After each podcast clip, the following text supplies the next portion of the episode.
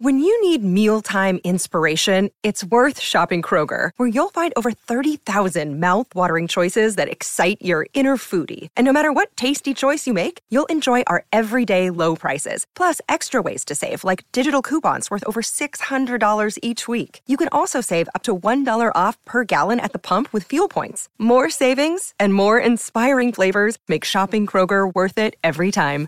Kroger, fresh for everyone. Fuel restrictions apply. Another day is here, and you're ready for it. What to wear? Check. Breakfast, lunch, and dinner? Check. Planning for what's next and how to save for it? That's where Bank of America can help. For your financial to-dos, Bank of America has experts ready to help get you closer to your goals. Get started at one of our local financial centers or 24-7 in our mobile banking app. Find a location near you at bankofamerica.com slash talk to us. What would you like the power to do? Mobile banking requires downloading the app and is only available for select devices. Message and data rates may apply. Bank of America and a member FDIC. With the Lucky Land slots, you can get lucky just about anywhere.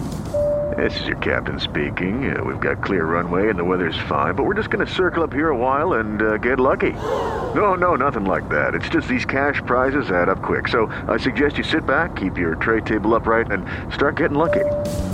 Play for free at LuckyLandSlots.com. Are you feeling lucky? No purchase necessary. Void where prohibited by law. 18 plus terms and conditions apply. See website for details.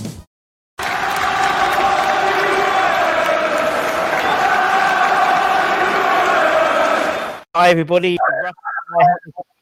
Hope you're all safe and well. If you're new to the channel, please consider subscribing, hitting the bell icon so you're made aware of any time we put new content on. Today's guest now remember when we used to go to live football? I remember that time. Um, well, so if you went to the club shop or in the fan zones, you would hear Andy and, and obviously we had Simon on before and Dave. Uh, the three of them would be busting out the tunes in the in the club shop and uh, the Heineken bar and stuff like that. So uh, yeah, we're, we're trying to get back some of that sort of match day experience. So as I said, we've had Simon on. Now we've got Andy. We'll get Dave on eventually, but we've got Andy Bridges today. How are you, Andy? How's things with you, mate? I'm good, Russ. Thank you very much for asking. Um, thanks for having me on as well. Uh, yeah, yeah, it's, yeah. I'm, I'm very well, thanks. Yeah, how are you coping in this new world that we live in? Ah, it's. I'm finding it tough to be honest with you. I mean, yeah. just not not even going to football, not playing the tunes. I'm finding that really tough. And it's yeah. just not the same watching it on TV. And then when you are watching it on TV, there's no crowd there and there's no atmosphere. It's yeah. very weird. Do you have the crowd noise on or off when you're watching the telly? It depends what channel I end up on, to be honest with you. I don't know specifically looking for crowd noise, but if it's there, it's there. I mean, yeah, I, I, would love to have that job, the one that pushes the button, especially the one where they shoot and it just misses and they go, ooh, ooh. Well, that's the thing, and it's not. I um, who was I talking to a, a, while ago? We talked to someone who worked for Sky, and I thought it was a poor little sap with a soundboard, but it's not. It's all done through AI, wow. and it's all done through. It's incredible when you, but no one knows it how this happens. But it's done through the Opta index scores, and so if if a crowd, if a if a home team's on the advantage, and the crowd noise will increase, and it's it's that sophisticated. And um, although it couldn't figure out when a team was dominating and then there was a breakaway um, own goal. That's the only sort of nuance he couldn't. That the the computer said no. He just couldn't understand how that would happen. Um, although I thought it was funny at Norwich when we played Norwich and Norwich the, the robots booed them off the park at half time. Yeah, I thought that was that was that's really harsh. You know, you know that that oh, Farker was right up it when uh, when the the robot when C three PO and R two D two uh, turn on you. But it, you know, it is what it is, it? I just think it adds to something. Um, I mean, even when I, because obviously I'm still at the ground now because obviously they still need the music in the ground. So um, it's weird.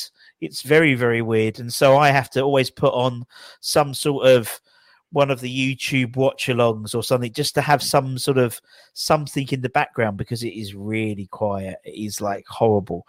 Um, but I get a good car park. I get a car park space, so you know, you know, so it's not, not too bad. But no, I can't wait till everyone comes back, and obviously for you guys, you know, getting back and you know, just doing the whole sort of match day experience and, and playing all the music, and everyone loves it, and uh, I know Simon loves it as well.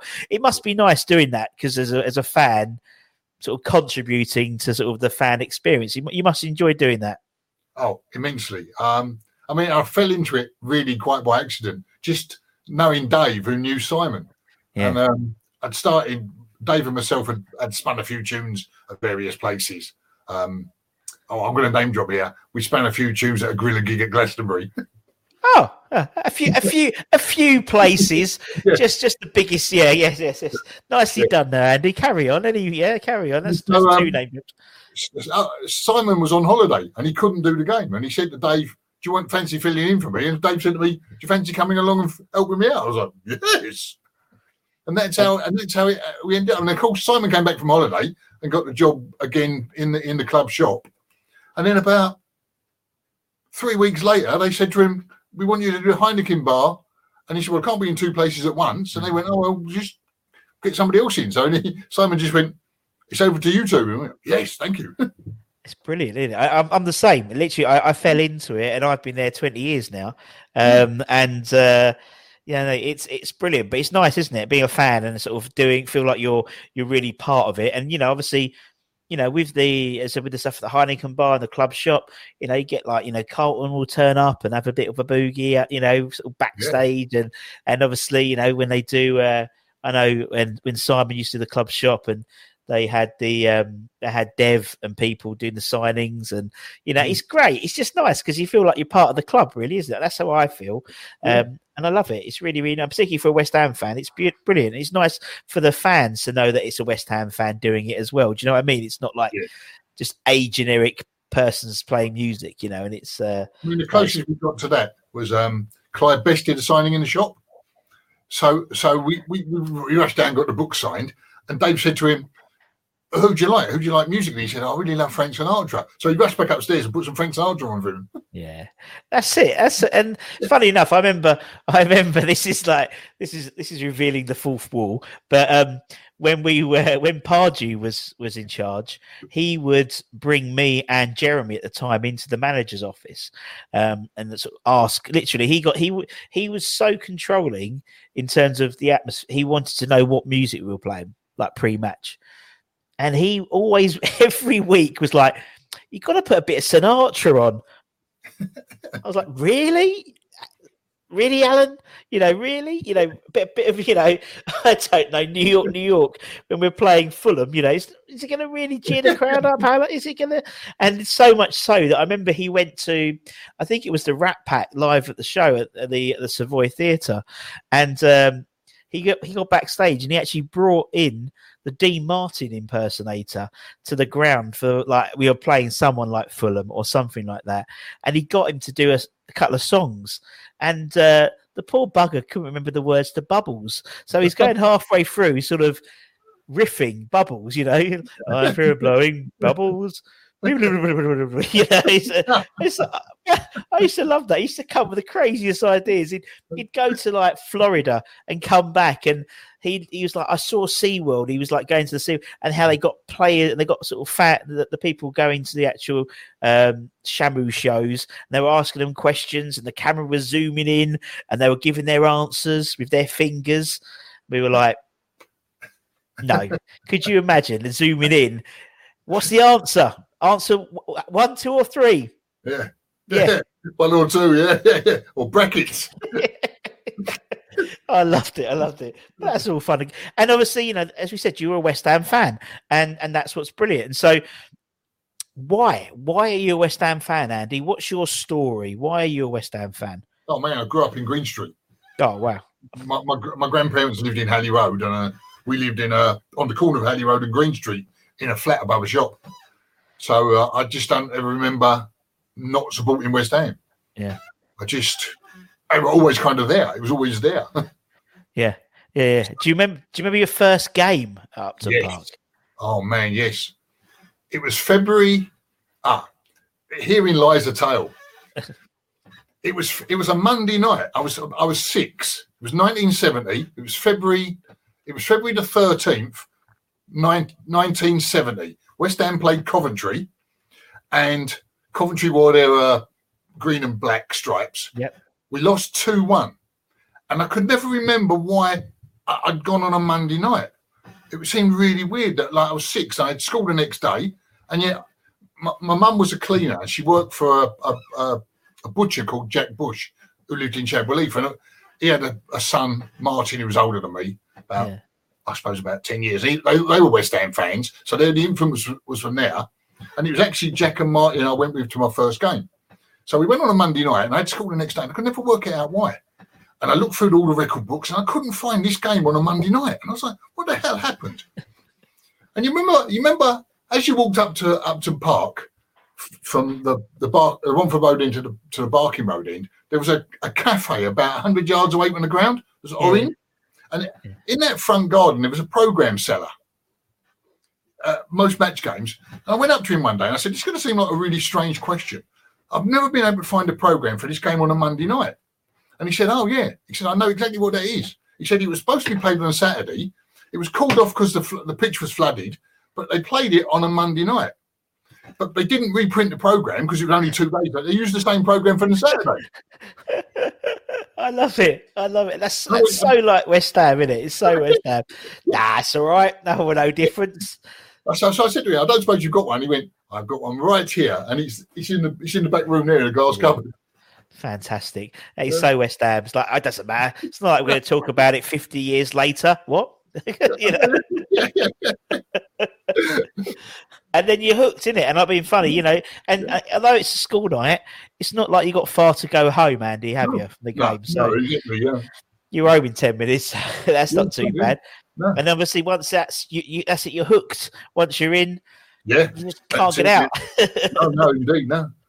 And obviously, doing the stuff with um, the London Stadium, when obviously we had fans in, um, must have been fun because obviously fans are coming up to you and interacting with them, and you know coming up and, and talk about the music. It's just nice, isn't it? It's just, it just it just it signifies the whole West Ham family feel, really, doesn't it? I can imagine for you particularly. It's yeah, and it's it, the amazing amount of overseas supporters that just want a photograph. Yeah, just, just with the DJ, you know. Really? Okay, if you really want, and we get put the headphones on, make yourself yeah. look like the DJ, and they're like, "Oh yeah, thank you, man."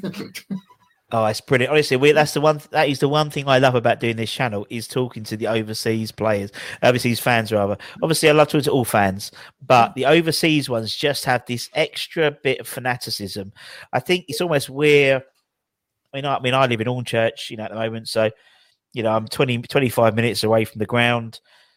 You know, you almost take it for granted, really, or you did until recent events people took it for granted. Where there are some people, obviously the Scandinavian hammers, or I've had people from the West Coast, the East Coast, India. They may come over once a year, maybe once every two years, and so that you know they cherish every every second of it. And uh, oh, they just it's it's wonderful. Honestly, some of us we interviewed uh, the other day interviewed one of the guys from the Fresno Irons who are absolutely nutters so much so that they would go to they, so if they were playing it was West Ham Chelsea at Stamford Bridge they would go to the Chelsea bar in Fresno so they'd, they'd play away. And so I, it's, honestly, I just it, I was sat there absolutely meant. I was laughing, and they do. They get all the kids, and they get all the bubble machines, and they get all the colouring in, so the kids can do all the colouring in while the dads. Because it's like four thirty in the morning for twelve o'clock kickoff. I, I, I wouldn't get up at four thirty to watch West Ham. I, I, just I wouldn't. So it's like you know, just catch the highlights or just catch the alternative commentary from West Ham clips. Um, that's what I would do. But uh, no, I love it, man. It's it's the, the the I mean the Indian guys, you know, Indian hammers, phenomenal. I've got a guy from Hong Kong coming up soon, and Australia, and you forget. I mean, you you can obviously you appreciate it because obviously you're sort of you know doing this the match day and seeing all the fans and they're coming up to you. How global our fan base is. I never really assumed it was so global until I started doing this channel. Same with you, probably with the DJ stuff. Oh, we were sat we were sat next to um a couple from France and they'd only come to West Ham because had, uh, had gone to them, and they wanted to come and see the club he played for before he went to them. Brilliant! Oh, I love it. well, I suppose it's like now with like you know we've got this random uh this sort of random affiliation with Sparta with uh, with Sparta Prague now. Obviously with Souček and uh, and obviously Coufal and um, Mr. Repka as well. Um, so you know we're going to get hopefully a few more you know Sparta Prague fans coming over and uh, and sort of keep and vice versa. You know because it's like I mean they're Champions League, they were Champions League and stuff. So no, it's all good fun. I love it. it's just the, um, on some of the Facebook um, West Ham Facebook pages now. We've got like 40 million Algerians supporting us all of a sudden because we signed that bloke from Brentford. yeah, well, we had because they, they, we had them when we Yeah. signed Feghouli, Yeah. and they all left. It's like when Yeah. we had when we signed um, uh, Chicharito. We the West Ham, you know, West Ham marketing team created a Spanish version of the website, and uh, we still have loads of. Of Mexican hammers because of Chicharito, and despite the fact he never, he very rarely played. He scored when he played, but he very rarely played.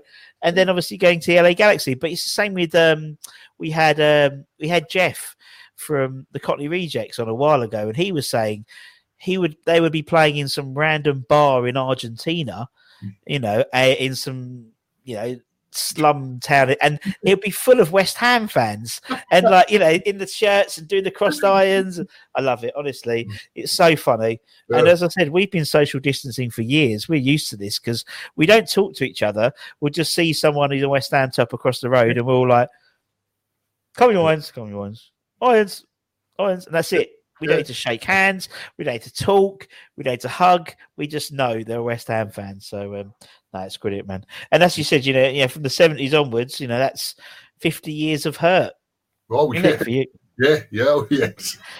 50 years of a lot of lot of thin not much thick or vice versa whatever it is but um but you still go don't you it's like you're you know you're still a um we- i think we're quite is it a, is it a sadist no we're not sadist um, what's the one where you you like pain Masochist. Masochist that's it Yeah. not sadist a ma- i think we're masochists of pain aren't we really being a west Yeah. ham fan yeah. but it's but it's all right at the moment we're Yeah. enjoying a bit of bit of form at the moment Yeah, yeah, I, and I think I do actually think it's the crowd, that, not necessarily uh, for West Ham, but I think for some of the teams, not having a crowd for them is they don't know what to do. They- they- Yeah. I mean, you've got our, our, our away form, you're not getting any stick from the home fans, so it's like it's like a home game for you, really. So I, I think that's why we're getting some crazy results in the in the in the Premiership. Yeah, no, I agree, and I and I think also I think you're right. It's it seems that it, yeah, it seems you, you can see the teams that are struggling without the fans. So I would say someone like Sheffield United, Burnley. Traditionally, they've got a very tight ground, Yeah. and so they're used to the fans being oppressive towards the opposition. They don't have that now, um, and you know. s- You know where there was that issue, people mentioned. You know, in terms of London Stadium, the crowd aren't there either way. So it's like a, as you said, it's it's like a same as when we played like you know uh, Leicester. We played at uh, King Power. Leicester's crowd are just nutty, and um, you know for us to turn them over and they not get shot on target, an official shot on target. Obviously, they're the goal disallowed.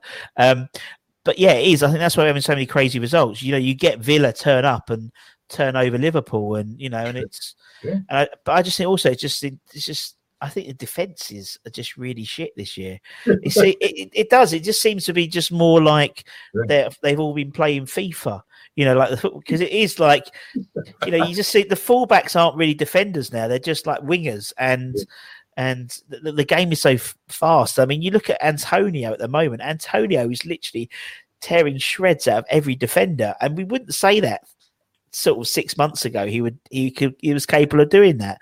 Um, but yeah, no, it's exciting though, isn't it? It's like every game you don't know what's going to happen, you know, and so I think we've only had one nil nil so far, or two nil nil so far since the Premier League started again. So long may that continue because we like to be entertained, don't we? It's goals, isn't it? And goals are Yeah, entertaining. yeah.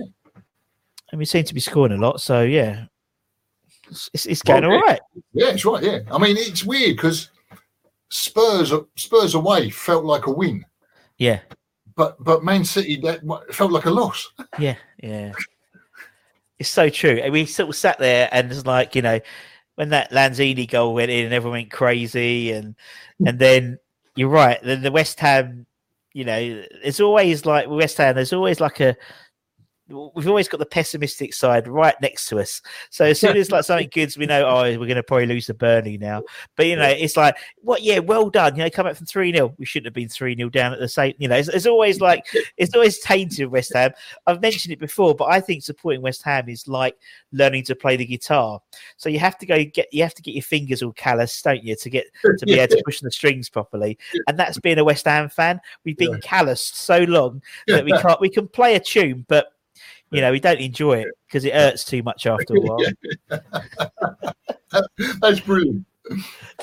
oh dear, but yeah, and, and that's that's why I love it, man. Right, let, us let's, let's talk about your eleven, Andy. Um, right. as I said, you know, everyone we've had on the channel gives their their Hammers eleven. It's the name of the channel. It's the whole point of it, really. Um, and the idea is you pick your your eleven. Um, you can but use whatever criteria you want. There's no rules. I think Simon put Bobby Moore in goal for fuck's sake. So you know, so it's like, so you know what I mean. So it's not like it's out the, but it's your eleven. So that's what's important. And the only rule is you have to be alive to see and play. Now, fortunately, or unfortunately, or it's up to you how you describe it. You've got quite a nice spread. You're quite experienced as a fan. Oh yeah. So, yeah. so you've got quite a good. I had a load of people that had to reject. I can imagine, probably. like yeah, like crossing them out, throwing you know, like last minute transfers yeah. Yeah. out of the club. But um, right, okay, let let's start off in goal then, Andy. Who's in goal for um, for the Bridges eleven? Right. Well, I was gonna, I was gonna go, I was gonna go really off the wall here because we've had so many good goalkeepers over the years. You know, how do you choose between them? And I went, I know, I'll go Jimmy Walker. But I thought, no, no, he only, and I looked it up, and he'd only played 13 league games over five seasons. And I thought, even though he made that save against Frank Lampard in the in the Littlewoods Cup, he should go in for that. But I thought no. so the only time I've ever owned a season ticket was back in the early eighties. And the girl I was seeing at the time was called Jane, and she had a massive crush on Phil Parkes. So so we I bought her a season ticket and myself one, and we in the chicken run. So in the first half, we used to go and st- stand in line with like between the, the penalty spot basically, so yeah. she could look at Phil Parkes. and like in the chicken run, all the other fans would be down that end watching West Ham attack. So we had acres of space around us. Stretching out and everything. Brilliant. Oh, I love yeah, it, man. And then you would think in the second half, we'd go and watch Phil Parkes. We'd go, no, no, we stay down this end and watch West Ham score. But of course, yeah. all the other fans from that end go, we want to see West Ham score. So the first half, acres of space. Second half, like that. oh, I love it. I did that entire season. First half, acres of space. Second half, no, can't move. oh, brilliant. So, well, so Parksy. Yeah, so purely for Jane, Phil Parkes is going in goal. Exactly, and Phil Parkes, who who recently turned seventy, bless him. Yeah, he did. Yeah, yeah. yeah. We have read his daughter on the channel and and everything. No, he's a great man. Uh, and he, as I said, he grew his hair. He grew the mullet back just for uh, just for his seventy or so. God bless him. Right. Um, are we going to play a four-four-two? What formation no, we playing? Three-five-two. Oh, okay. I like it. I like it. Three-five-two. Right. Let's go for the first of those that back three then, Andy. Okay, you've already mentioned him actually. Thomas Repka. Oh, I just love the fact that, I just, well, I just love the fact he was so hard. I mean, he, talk about somebody who gave 100% for the cause. I mean, literally, I don't think he would be able to play in these days. He, he, he, he got sent off twice in his first three games for us. so, so, and then and then he played for another four, or five years, and he only got sent off twice more. But he was just so uh, in, committed in a tackle. He was just, and he just looked so hard. I just love the fact that he, you know, you thought no, no. Everyone talks about these hard centre forwards. I bet when they thought Repka's marking me, they were like, "I'm not as hard as I thought I was." Yeah, yeah. And and he's he's he's become more of a more of a cult hero since he's retired. Yeah. Because you know his his rap sheet, so to speak, after he left is he's it's quite impressive, and so. Uh, no, yeah, and I, I, know we, we love a nutter, don't we? We love a hard man. Yeah. Um, and I love. I think Repka's a, a great shout. I just think he's, uh, you know, for us, he was for my for me particularly. He was he was always hard as nails. But you know, the fact that obviously when we when he his last game and we sung him off the pitch and he was crying his eyes out. You know, you know, mate, I, I don't think he's ever had that sort of affection with a crowd. You know what I mean? To maybe he said no, never had a, anyone chant his name. You know, it's like not like the most obvious person to do so. No, I think he's great. Yeah.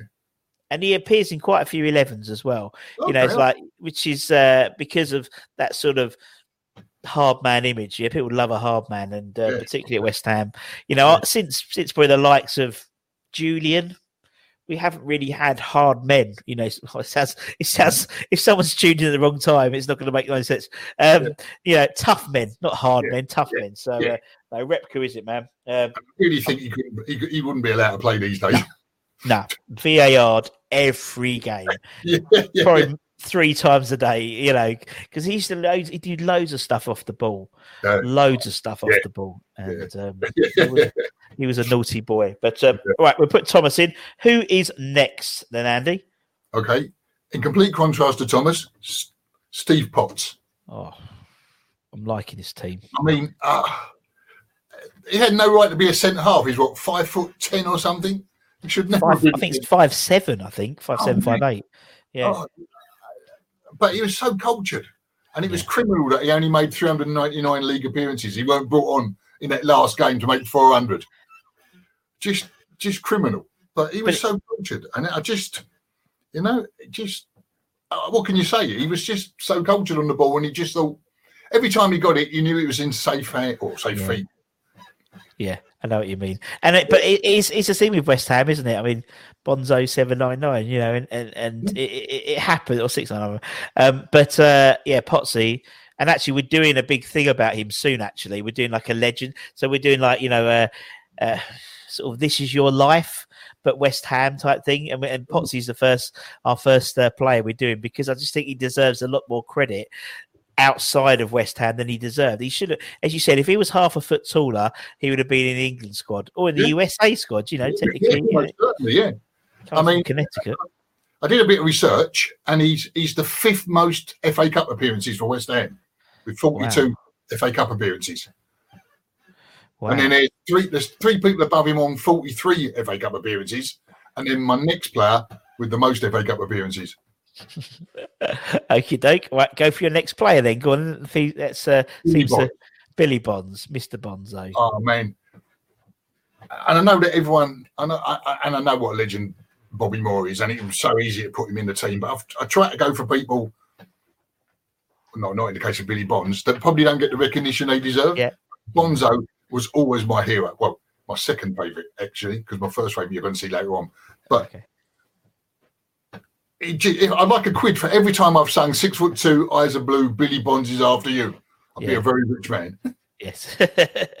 and he, but again, obviously, you know, recently, obviously, with the uh, naming the stand after him and stuff like that, and uh, you know, it's nice that he's getting the proper recognition that was probably a bit bit delayed, you know, in, in terms of you know beforehand. Um, everything that went on with the club before, but I just think he is. Uh, an incredible, and obviously a guy who showed no emotion was absolutely bawling his eyes out that day, and I think there was, it was just amazing, wasn't it? Such a Yeah. humble man, Yeah. such a Yeah. humble man. Um, and It's we've had some, things, sorry, it's one of those things where, you, when, when they come back and manage a club, you know that managers are going to get sacked, and, Yeah. and no matter what, how good he is or anything, at some point, he's going, and it's going to tarnish that reputation. Yeah. But but another quick fact that I looked up when I, when I was doing the research for this, he got his first Hammer of the Year in 1971, and his last one in 1987. that's what I mean. It's just That's mental, isn't it? Yeah, I mean, So- can't leave him out. No, you can't. He couldn't. And it's like, you know, he was uh, 42. He was, you know, it was his last, he was 42 when he last played. And to be honest, even when he came out for that Newcastle game for the stand up, you know, unveiling, he still looked probably fitter than a lot of the first team. Do you know what I mean? He just Yeah, yeah. mental. Famously hasn't got a mobile phone. Wow, I didn't famous. Well, I don't know if he still has one now, but he didn't have one because I didn't have one in the last game at the Boleyn because he turned. He didn't come in, did he? He famously turned turned around because of all the trouble when he's in his family. Because he's family first. That's what he's always Yeah. been about his family. And I, f- I can't remember who it was. I think it was Matt Lorenzo when we interviewed him. He he his dad would do the interviewing and and he was lucky enough to sort of tag along and Bonzo would literally pack he would take a you know a four pack from the players lounge and wouldn't do any interviews. And would go straight home and straight home to the kids. And that's that's nice. That's nice. That's what I like. Yeah. but okay Billy Bonds is in. That is a that is a strong back three and back four with Parksy. Right okay five in midfield. Go through the team as you've got it Andy. Go through that midfield as you've got it man written down Sebastian Schemmel. Oh, there we go. There's a player. Yeah, I mean, again, we only had him for two seasons, but in his first season, he won Hammer of the Year, which Yeah. I think is everything. Yeah. And another thing I noticed when I was picking his team, a lot of them have got long hair. I wonder why that is, then, Andy. I have no idea why. well, he was good when he had hair, and I think that in the summer he cut it, and he was Yeah. shit the second The second season. You tell we showed him. The Samson of football, wasn't he? He was like, you know, as soon as Delilah cut those locks off, that was it. He was crap. Um, and he was like, I remember he was just so exciting when he joined. You know, we hadn't had a right back, a decent. No, no, no, that's disrespect. We hadn't had a um, a, a modern fullback, a modern right back like that. the wing back. No, I know. And I mean, he was brilliant. How many assists he got in that season? Mm.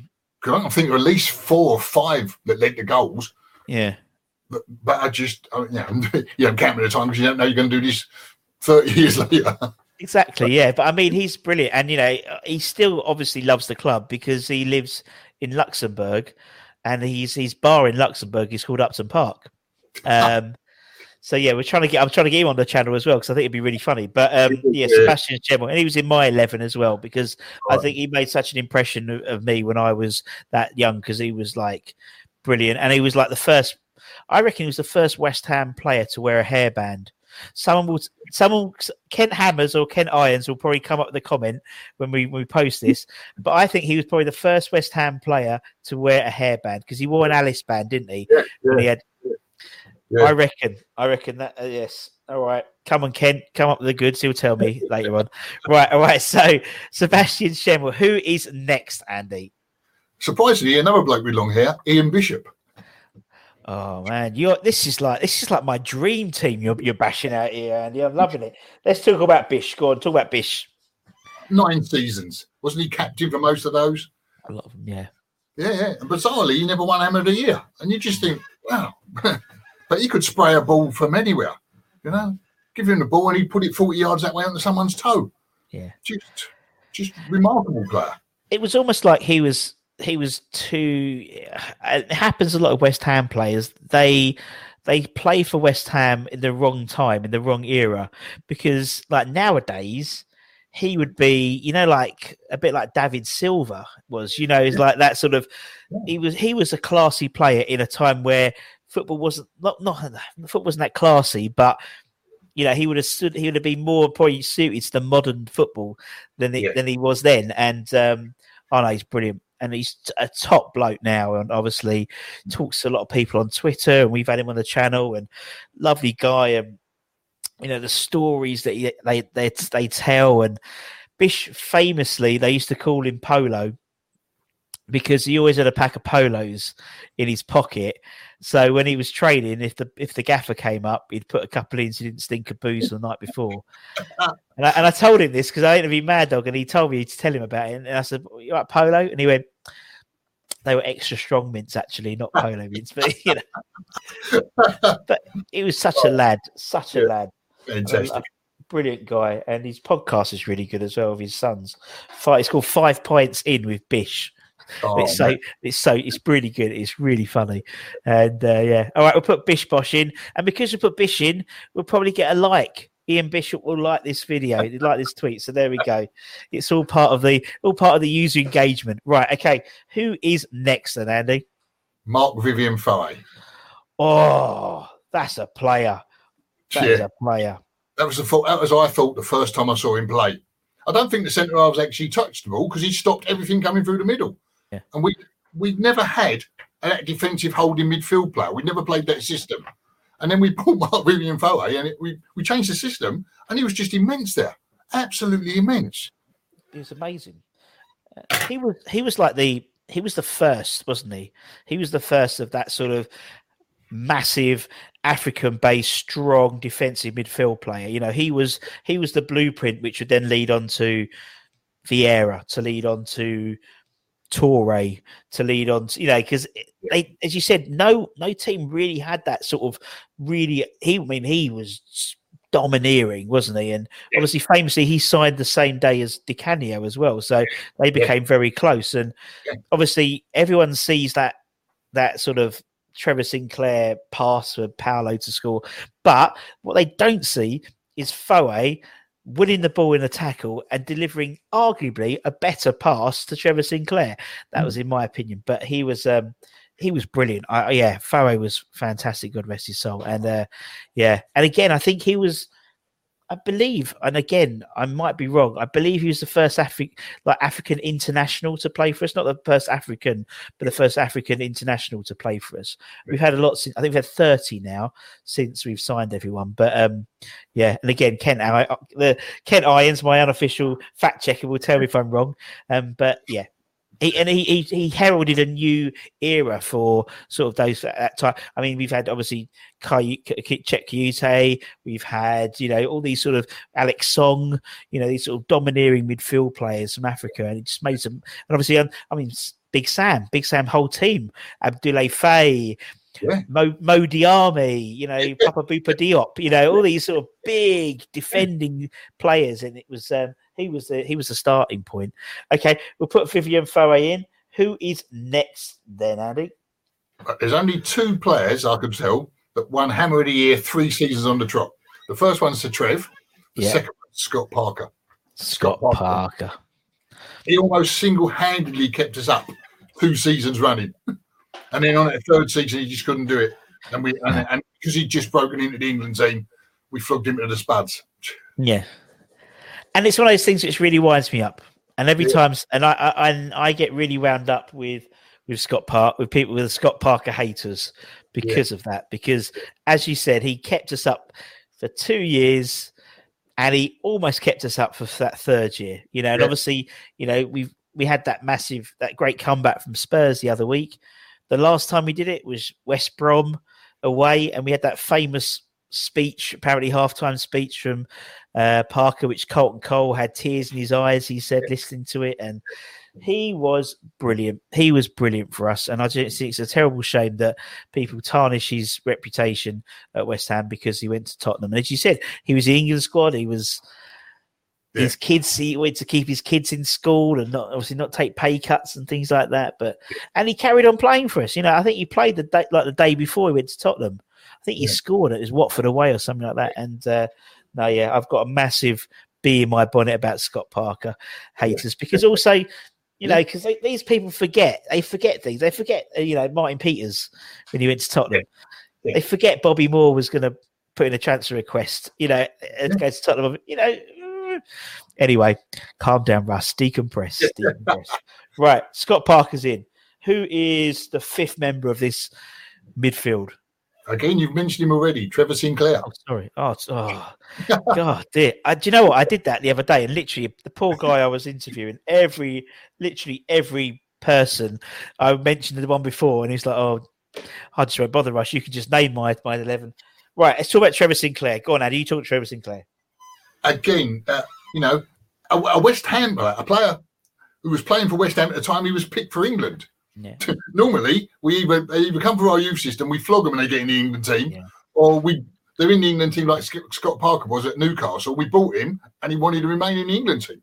Yeah. But uh, bona fide, Trevor Sinclair actually got in the England team whilst playing for West Ham.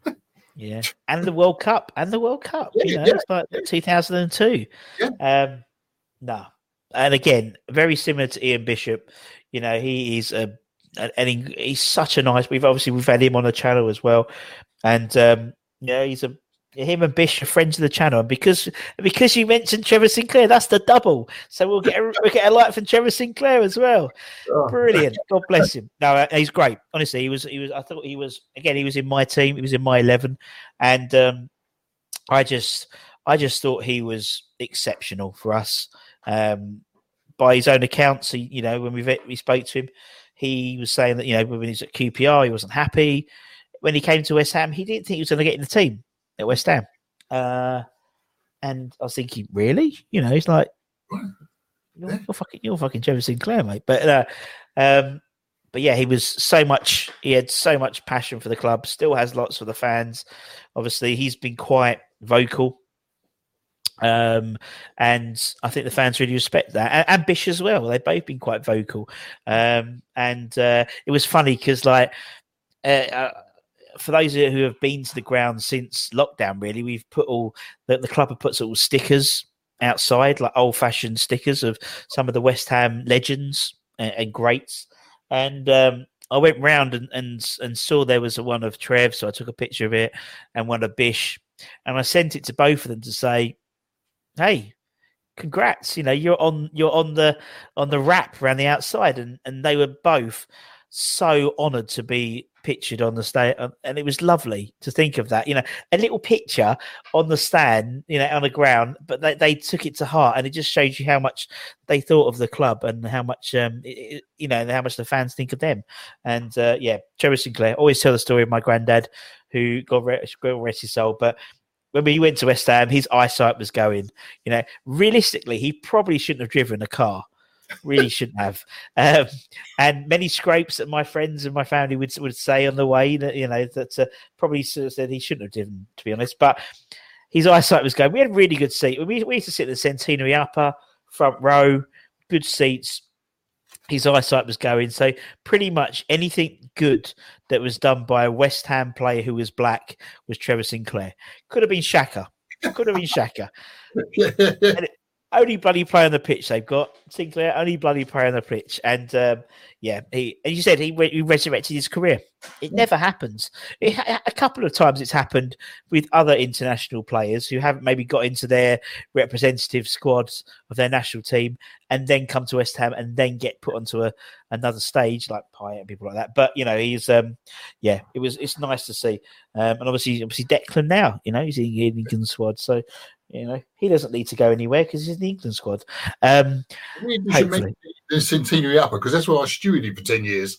Oh really? Oh really? Centenary Upper. Yeah, I was I was front row Centenary Upper, bang in the middle, and uh, with the first three seats to the left or the right of the staircase. And for some reason, I don't know why, I thought it was a really good idea to have a like a stupid hat. I bought one of these like it was a it was it was like a stupid like Mad Hatter hat he's got outside from like which cost like a fiver, and it had like West Ham in various block lettering in different sizes. And after about two weeks, it ended up being like et am, and and but for some reason, I and I thought it was great, and I thought it was brilliant. And looking at it now, I look like a right idiot. But you know, and, and I used to always take it off and put it on when they scored, and took it off during the game. It was like such an idiot. But yeah, no, I, I love the centenary upper. That was a good old stand. That was. It yeah. was good fun. Yeah, because you could look over and see all the fun between the chicken run and the and the centenary yeah. lower yeah. with the away fans. Yeah, and uh, no, it's good fun. Ten years because we used to get moved like every twenty minutes. They'd move us down one, one stairway, but when you was on the far stairway, suddenly you were above the away fans and like looking that way across, you could you're right by the chicken run there. It was just, uh, oh, I love that. I love I love shooting in that spot. yeah, because it's just so entertaining, wasn't it? I mean, yeah. sometimes, I mean, uh, particularly that time, I, I remember some some not dark times, but I remember, you know, I remember playing. I think it was Leeds, and we lost three 0 I don't think we had a shot on target. I think Mike Newell was up front for us, and uh, and I remember literally just sitting there the whole game, just watching the away fans and the and the chicken run lot, just having a having a right giggle, and it was just brilliant. I used to love it. That's the thing I missed. That's the thing I missed. Like you know, doing the job I obviously doing the, the music at West Ham is that sort of seeing the fat seeing the crowds because you can't see the crowds or hear the crowds so much so but yeah that was fun i used to love that it was great fun right okay that's the fight that is a strong midfield i tell you right let's go up front we've got two up front who's your first striker then andy um i'm going off piece here I've gone Paul Kitson. That is a great shout. That is a great shout, Paul Kitson. Yeah, arguably the second best strike partnership at West Ham ever, yeah. I guess, after Cottee and McAvennie. And I think the fact that he scored eight goals in 14 games, that kept us up that year. Yeah. Yeah, yeah. and I'm it's him and Hartson were just they they hit the ground running as a partnership, didn't they? Yeah. When they they joined, um, which was amazing, absolutely amazing to see. Um, I, I, I once saw Paul Kitson, and it sounds like an episode from Alan Partridge, really. I once saw Paul Kitson in a Woolworths buying a bin bag full of pick a mix. it doesn't. It doesn't sound like it sounds like monkey tennis or camping with Kriss Akabusi. But yeah, I saw Paul Kitson buying pick a mix in, and he played really crap the next day. And I was thinking, too many flumps, too many flumps. But um, no, yeah, he was great, wasn't he? I just thought he was like a really, really good striker, and I definitely underappreciated. Yeah. Um, obviously you've had, had, had John on, um, had Hartson on talking about him, and I think he put Paul in his team, and he talks, just spoke about how they just literally, for you know, some partnerships you just just click, and they just clicked, and thankfully they did because obviously we would have gone down famously that year. Um, yeah, but yeah. Scoring eight, score, he scored on his home debut against Spurs, but tick. Two against Chelsea, three two win, tick. Yeah. Two against Everton, two two draw, tick and then a hat trick Sheffield Wednesday when we beat them five one. Yeah, but it, it happens though, does it? It happens really so often that West Ham, like players, make their debut against Tottenham and score. Obviously. Cottee and and various others, and um, and Hartson himself. Um, you know, he scored yeah. and yeah. famously sort of you know kissed the badge and he, he, did say actually when we was interviewing when yeah my agent said you know you know big game today you know and he, he knew he was going to score because he saw he saw he was up against Sol Campbell and he just had Sol in his pocket all the time, he reckons. And he, he said, I saw this ball come over and Russ, I can tell you, mate, I was going to go for it. And I know Campbell, we were both going to be in the net, the ball and Sol Campbell. My agent said, if you scored, make sure you kiss the badge, run into, and I did that. And it's like, I felt such a fraud, but actually I, I meant to do it. It wasn't like I was, you know, it's like he told me, but I was going to probably do it anyway. But uh, yeah, no, Paul Kitson. I love, uh, and I'm really enjoying this 11, I'll be honest. Right, okay. Who is the final piece of the Bridges Pie? My absolute hero, Geoff Hurst. Oh. I oh. just, I, I, the first time I ever saw a famous person, because I lived in East, I, lived in Forest Gate, you don't see famous people, but yeah. in between Halley Road, where I lived, and Monega Road, there was a Chinese laundry in the early 70s. And I was about eight, and I was just walking past it, and this green capri with a black vinyl roof pulled up. Geoff Hurst got out, and I was, I, I, I was, I didn't know what. I wish I. It's my one regret. I didn't say something because he was my hero. Yeah, and he was stood in front of me, and I didn't. I was too nervous to say anything. but uh, I just, the only time I've ever, ever wanted West Ham not to win was when he came back with Stoke, and I was praying for a draw. yeah, yeah. yeah that just shows you, that It's like how, how much uh, one player you know means something to you. Yeah. I'm the same, not so not so decorated with my one um, as Sir Geoff Hurst, the World Cup winner and the only player to score a hat trick in the FA Cup. Mine's Pete Butler. Uh-huh. That's that's my one. That's my one because that was the first footballer I met, oh. and uh, yeah, he's he's my. You know, I don't get starstruck or anything like that, but I got really starstruck with Pete Butler. How weird, you know? It's like I was into, he was just the loveliest man, and he still texts me, to, you know, after every game to say, "Oh, good win for the Hammers today," or "Oh, you know, good well to get a draw." And I was like, "Oh my god, Pete Butler just texts me."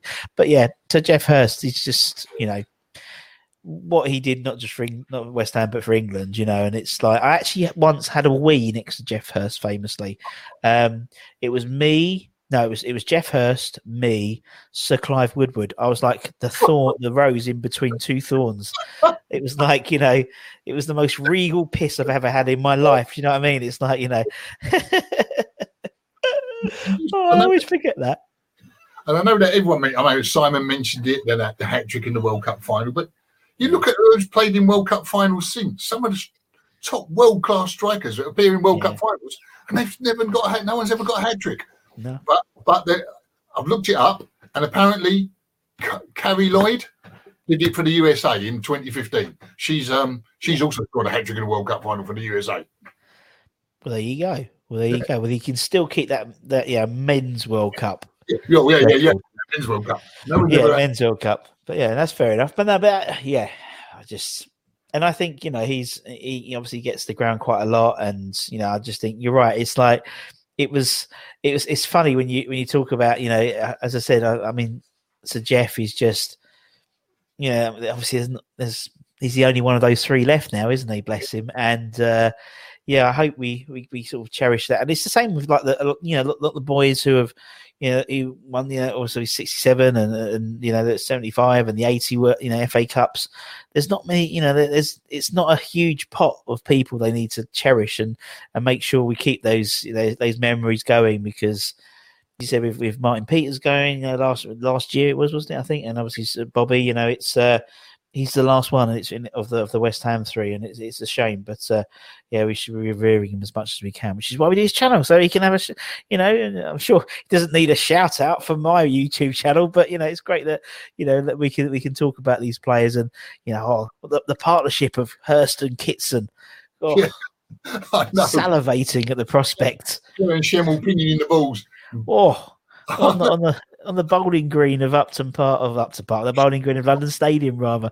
Upton Park the bowling green, but yeah. London Stadium was. Cup night under the under the floodlight. What is it? What is it about West Ham under the lights? I don't know. I don't understand. Everyone always, you know, it, there is always something special with night games, Upton Park and London Stadium. Obviously, more so Upton Park because we were there longer. But those night games, I don't know why they were so special, and why the teams more likely not turned up, didn't they? I'm thinking if only they could have just done that every in Saturday. You know, we, we would have been all right. We might have won something, you know, apart from a few FA Cups, we could have been somewhere in the leagues. I just don't get it why. But yeah, anyway, we'll leave that on, the, on that note, on that ponderous note. Andy, man, it's been lovely chatting to you. Thank you for your time. And I appreciate you for coming early as well. You know, and Andy, Andy came a bit early for me. So It was the, one of the toughest things I've ever done. To say. everyone says that. Do you know what I mean? And I mean, no disrespect, because as, an experienced fan, Andy, you've got more of a spread than me and, and some other people. So I, I'm not surprised. But saying that, you know, I mean, funny, the majority of your team have come from the sort of the, the sort of mid '90s onwards, really, isn't it? Really, so a few, a few, you know, like the Hursties and the Bonzos and um and Parksley, but everyone else was sort of you know mid '90s onwards. So no, I like that. It's a good mix. That's a nice mix. It's not just like staying in the past, you know, but you know, littering it with a few. And so people like I think Schemmel and Schemmel and Sinclair on the wings. Oh, wing backs. That'd be brilliant, man. But uh, no, thank you. I really, really appreciate your time, man. And hopefully, hopefully you'll be back whenever that may be. We do not know to be playing the tunes back at back at the London Stadium, and I know that will be a, a great time to be back. And I'm um, um, can't wait. I can't wait to get people back. can't in the either. It's just, it just, it's just wrong watching it without a crowd. It is wrong, and it is wrong. Uh, yeah, and it, it's frustrating because there's nothing we can do about it. But it's as you said, it's like you know you see with a lot of theatres opening now and things like that. Yeah. You would think there that was the, that's the next natural progression, but obviously it's the it's the it's the biggest because you know going from a I don't know a few 300 you know, 300 400 theatre to going to a sixty thousand state that's going to be a huge risk, isn't it? So uh, we'll, we'll get to do it gradually, I think. I yeah. think yeah. It will be. It will be. But as soon as soon as fans in there, the better. Because I just think you you know, talking to a lot of players, ex players as well. You know, some of them maybe you know, famously, obviously, we did that when we played Castilla in 1980. I want to say 80 something, and and famously, we that was behind closed doors. And uh, it, you know, speaking to players that around that time, they were like how you know strange it was, and obviously talking to players, the modern players, you know. What the effects the crowd have on you, and they go, Yeah, sometimes you know, we need that. You know, if you're not feeling great, that 10 20% that the crowd gives you just takes you over the line and uh yeah but then we're playing quite well at the moment isn't it? So it's like it's like it's yin and yang yeah but it's not about the football is it? It's about the it's about getting back and seeing all the mates and going for a beer and shooting the shooting the breeze at half time and stuff. And if you guys is you know just watching all the all the people dancing to all the music and tapping their feet and nodding their head that's what it's all about man isn't it? But um Anyway, so um, from me and Andy, everyone, take care, everyone. Stay safe. Wash those hands. If you like it, like, share, subscribe, whatever, you know, on YouTube or if you're watching it on Spotify, uh, Apple uh, podcasty thing. Alexa, Alexa, play my Hammers 11. Um, that's going to work one day. I can't wait. It's going to work one day with someone. Um, we'll get all the. We have to get the listenership somehow, Andy. So there. Um, for me and Andy, take care, everyone. Stay safe. Wash those hands. Come on, you irons, and we'll see you very, very soon. Take care, everyone. Stay safe.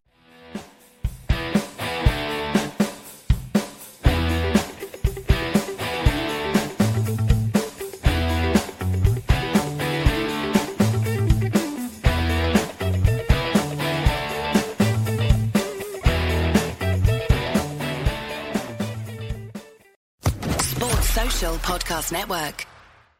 Step into the world of power, loyalty, and luck. I'm going to make him an offer he can't refuse. With family, cannolis, and spins mean everything. Now, you want to get mixed up in the family business. Introducing The Godfather at ChumbaCasino.com. Test your luck in the shadowy world of The Godfather slot. Someday, I will call upon you to do a service for me. Play The Godfather now at ChumbaCasino.com. Welcome to the family. No purchase necessary. VGW Group. Void where prohibited by law. 18 plus. Terms and conditions apply.